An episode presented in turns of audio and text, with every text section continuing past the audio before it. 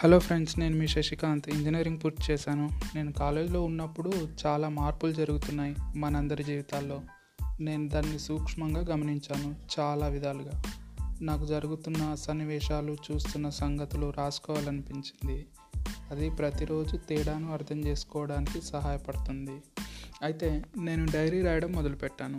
అది కూడా వారంలో ఒక రోజు రాసేవాడిని నాకు జరిగిన మంచి చెడు మరియు నచ్చినవి నచ్చనివి చేయవలసినవి చేస్తున్నవి అన్నీ రాయడం మొదలుపెట్టాను.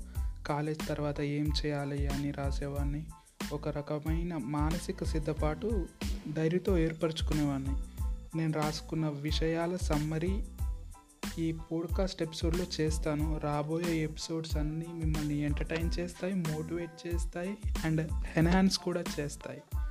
This is Shashikant signing off.